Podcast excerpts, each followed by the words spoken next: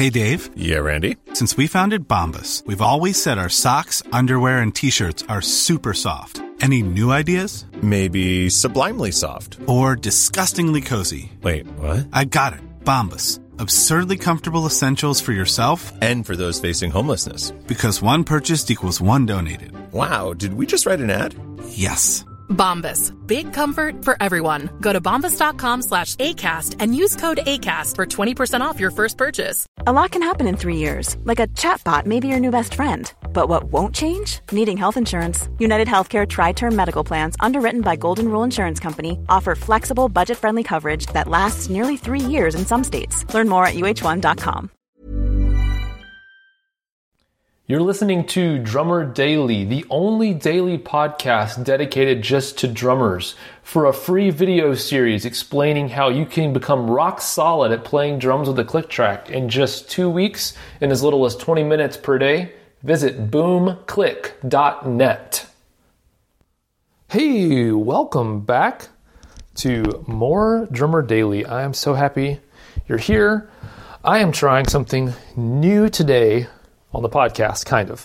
What I'm doing is I am actually, I'm kind of walking, I'm, I'm still in my third floor studio, which, as you know, is my favorite place to record this podcast. But what I am doing today is I am actually, um, I'm actually kind of moving around while I am doing this. And I'm also putting my phone in airplane mode. So, because I've had, I've had, I've had podcasts interrupted before by uh, phone calls, and I don't want that to happen this time. Like I was saying, though, um, I am moving around in my studio. I'm actually um, I'm setting up my cymbals. I'm about to practice um, again on the drums, which you know is one of my favorite things to do. Um, it is actually my favorite thing to do. Um, but I am. Uh, what I did was I actually let a friend borrow uh, borrow my a lot of my cymbals uh, for a session that he has. Um, and so I am using, I'm not calling it the B team because there's some good cymbals here, um, but I am using some cymbals that I don't normally use. Um, at least I'm using them in different ways than I normally use them. So um, I've got a, a Zildjian, a, um, what is this? This is a medium and A medium crash, so a pretty heavy, big crash. Um, it's an 18 inch cymbal. Normally I use that um, when I play with 18 inch hi hats. I play with this as the bottom hi hat cymbal actually, um, but I'm using this as a crash cymbal. So I've got that, and then let's see what else I've got here. I'm putting this medium crash on now. I am using. Uh, I'm actually going to set up a second crash, and it's going to be this Zildjian K Custom Fast Crash, a 16 inch, which is definitely smaller than what I normally use a lot. Um, but this is one of the ones that came in that worship pack um, from Zildjian, so I'm going to set that one up. And then I am going to use for um, my other ride cymbal, for my, other ride cymbal, uh, the ride cymbal that I'm using is going to be my other ride cymbal. So I have a couple of ride cymbals. Actually, I have three ride cymbals. I just realized that. Um, but I let my friend borrow a couple of them. And so what I'm using today for my ride cymbal is um, it is a 20 inch uh, Zildjian K Constantinople 20 inch, like I said, medium thin high ride.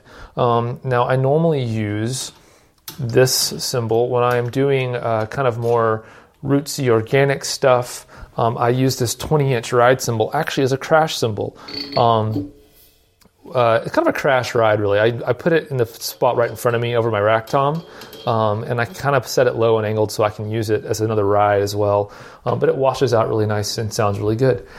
And then as my hi hats, I'm actually coming over here to my other kit, my Tama kit. I'm taking the hi hats off of here, and this I'm using. Um, I'm letting my friend borrow my K Custom Dark hi hats, and so I'm using an old set of Sabian AAX stage hats. Now, these are loud, bright cymbals, so um, you definitely wouldn't want to use these most of the time recording, um, but it's what I've got. So, anyway, I'm kind of moving around while I'm talking, uh, but um, doing all this setup actually got me thinking about. Um, uh, a couple of a couple of episodes ago, I asked for uh, your suggestions or your ideas for podcast episodes, just because I wanted to hear from you, and um, you let me know some ideas about things you'd like to hear about or to have me talk about. And uh, actually, um, uh, if you if you if you haven't and you want to hear me talk about something, please go ahead and send me an email, uh, Daniel at danielhadaway.com, and uh, let me know what you want to hear. Uh, and I'd love to talk about it. Um, but uh, I got an email uh, and was asked about just kind of how I approach my setup, like using a bunch of pieces, a complex setup versus a simple setup, maybe why I've chosen to go the simple route most of the time, uh, things like that. Uh, and so I'd love to talk a little bit about that today. Um, also, I am super groggy today because uh, I'm recording this on the Monday after daylight saving time, which I don't know if you're listening to this and you're in another country. Uh, daylight saving time, we adjust our clocks forward. So, um, what, what that means is, you know, we lose an hour of sleep the night that we do it. But then, so like right now, to me, my body thinks it's like, you know, six o'clock or five o'clock, but actually the clock tells me it's later. So I actually heard a stat about there being like something like 25% more heart attacks on this day, this Monday after or the day after daylight savings time than daylight saving time than uh, other normal days. So anyway, it's a bad day I feel so groggy and slow. I've actually had two cups of coffee today, which uh, is a lot for me these days. Anyway, all that to say, um, I'm going to try to stick, get my mind back together here and talk about what I'm here to talk about. Um, you might hear me turn my, my computer on here in a second.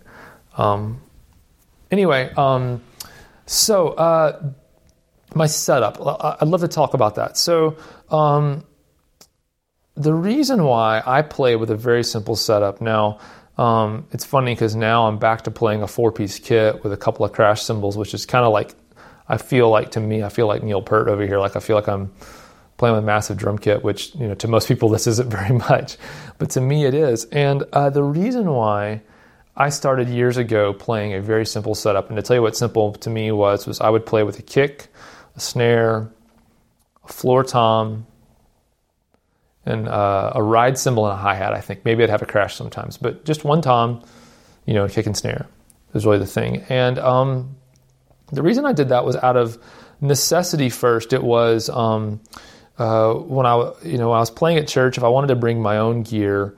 Um, I had, well, if I if I didn't want to bring my own gear, the drum set wasn't that great. Um, but I found that you can get away with a pretty terrible sounding drum kit uh, if you can muffle the kick drum a lot. If it sounds terrible, you can just make it not sound like anything at all and trust the mics to give you a bunch of low end. And then the floor tom, the same thing. You can really, if you want to, muffle it a lot and it won't sound great, but it's not going to sound terrible. And then I'd always bring my own snare, so that wasn't a problem. Um, but if the drum kit wasn't that great, I could get away with just a kick uh, and a floor tom, and, and the, the sound wouldn't be distractingly bad. Um, or if I decided to bring my own kit um, and have to load it in at churches on Sunday, church on Sunday, or even when I was starting out, like when I started touring with All Sons and Daughters years and years ago, um, we, you know, would just drive in a van or whatever we had, or maybe a, somebody's car. And so, if I wanted to bring some drums, it had to not be very big. Couldn't take a lot of space, take up a lot of space because we didn't have room for it. So, um, it kind of started out of necessity. But what I learned was that I actually um, really enjoyed adapting my playing to fewer pieces. Um, and I realized that a lot of times I would I would just play like um, I'd play certain drum fills all the time because I because of the equipment sitting in front of me. And so I wasn't disciplined enough at first to avoid, you know, playing certain drum fills all the time. Um, if I had the pieces there, I'd have to hit them. Basically, is what I'm saying. So, um, what I what I discovered was that by taking things away, I actually forced me to think about what I was doing um, and think about how things sounded and not just how they felt.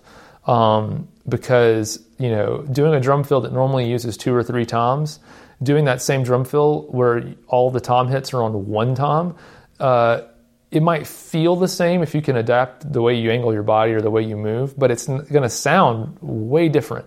And so it it made by going to a simpler kit, it actually allowed me to um, change my mindset about how I played to where I focused more on what the drums what what I what was the sound that I was putting out, not what was the feeling of what I was doing. Um, and so that was kind of the approach in the the real like um, the necessity, of course, of the whole situation is what made me start doing that. But then once I started doing it, I realized there was a lot of enjoyment I got out of um, adapting my playing based on my own limitations uh, of what I had to play. And then, so over time, um, I have, uh, but then I realized too that I actually like, like, there was so much to master in just a couple of drums. There's so much there you can still like need to get into and like work on. And so people people started asking me, "Hey man, why do you have?" Or they'd say, "I love your simple setup," or they'd say, "Why do you have such a simple like you know nothing on your setup?" And I would always kind of joke, half joke, half be serious, but I'd say, "Well, I haven't figured out how to play these drums yet. I'll add more when I figure out how to, how to play these." Um, and that's kind of the approach that I have. Is that um, I've got plenty to worry about with just a couple of drums. Um, and I still don't believe that my I have enough maturity as a player to play with a bigger kit. So I, I artificially limit myself. Um, and uh, I'm not just being like overly like like fake humble or whatever. I really like don't think that I have the maturity as a player. Like if you put a giant drum kit in front of me, you better believe I'm hitting all those toms. Um, can't help it. So I just have to make myself be limited. But slowly over time, I've discovered that if I add, I've added one or two pieces here or there over time, I do have the discipline now to play those things, but only because I've spent years playing such a simple kit where I completely now think about, um, like I said before, I completely now approach drum fills and drum patterns out of the out of the, the thought process of what is this going to sound like to, to the listener, um, or what does this sound like in general, not uh, how does this feel to me? Does this feel familiar or easy or not? Um, I go for the sound, not for the feel. Uh, and I mean physical feel. Obviously, playing with feel is something you want to do, but you know what I mean, uh, how it feels to my body. So I would encourage you, um, if you've never done it, uh, take some things away from your drum kit. I know a lot of people add things to their drum kit to inspire them, uh, and that can be cool. Like you add, you know, cowbell or a tambourine. Um, maybe not a cowbell. I don't know. I actually been thinking a lot recently about adding a cowbell to my drum kit. Don't ask me why. Um, but uh, but uh, a lot of people add things to the drum kit for inspiration. But I would encourage you to try it the opposite. Try to take things away and see what inspiration you find. It might be weird or awkward at first, um, but I think that over time um, you can really find some joy and inspiration in it. And then if you really discipline yourself in how you approach playing with those few pieces, um, you might discover that once you add those other things back, that you don't use them as much. But when you do, it's so intentional and it feels great and it sounds better because you're doing the same thing that I've kind of learned how to do uh, through trial and error, which is play, um, play for how it sounds, not for how it feels. Um, so that's what I've got for you today. Uh, I'm going to try to wake myself up, take another big swig of coffee, and I'll talk to you again very soon, hopefully tomorrow. Ever catch yourself eating the same flavorless dinner three days in a row? Dreaming of something better? Well, HelloFresh is your guilt-free dream come true, baby. It's me, Keke Palmer. Let's wake up those taste buds with hot, juicy pecan-crusted chicken or garlic butter shrimp scampi. Mm. Hello Fresh. Stop dreaming of all the delicious possibilities and dig in at HelloFresh.com. Let's get this dinner party started. Acast anbefaler. Mit navn er Anders Morgenthaler. Over for mig sidder Roald Bergmann. Vi har lavet en ny podcast, der hedder Dopaminklubben. Og Dopaminklubben er en klub, hvor ADHD er fucking sjovt, og hvor det griner. Det behøver ikke at være super alvorligt. Vi er skide trætte af alle de der podcasts, der forklarer mig og nederen der. Vi gør grin med vores ADHD. Mulig ADHD. Ja, vi udreder mig, fordi nogen siger, at jeg har det. Jeg ved det ikke rigtigt, det finder vi ud af. Vi har i hvert fald lavet vedmål. Ind og lyt til Dopaminklubben. Hver uge udkommer vi. Der laver vi sjov og spas med at have den her vidunderlige dopaminmangel.